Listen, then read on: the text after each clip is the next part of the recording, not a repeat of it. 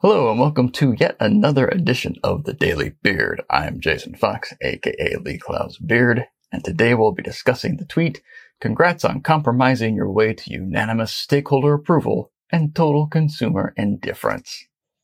Yes, who doesn't love some good consensus? Just brings joy to the heart to think how much consensus you were able to build. I've got nothing against consensus. If, you know, everyone agrees that a project should go forward, it makes keeping that project moving that much easier. But our goal is not consensus. Our goal is to produce something great. You know why? Because consumers don't look at something and think, I wonder if everyone on uh, their end, on the brand's end, agreed to do this. I wonder how they went about forming coalitions and collaborations and getting things done. No, they want to be entertained.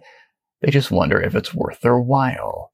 So we're all busy scurrying about, pulling in all the stakeholders and hoping, you know, the next junior VP of couponing likes what we're doing for a massive brand campaign and making little changes that lower the quality of the work because of whatever comments, you know, this person makes, what are we doing? We're devaluing our own expertise. We're devaluing the work.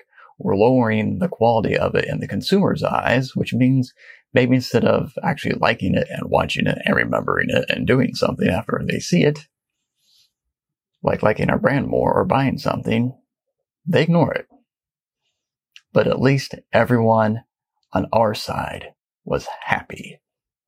Or at least they claimed to be happy and smiling that we got such great, great consensus built, which is great right up until the time the client fires you for underperforming in the marketplace.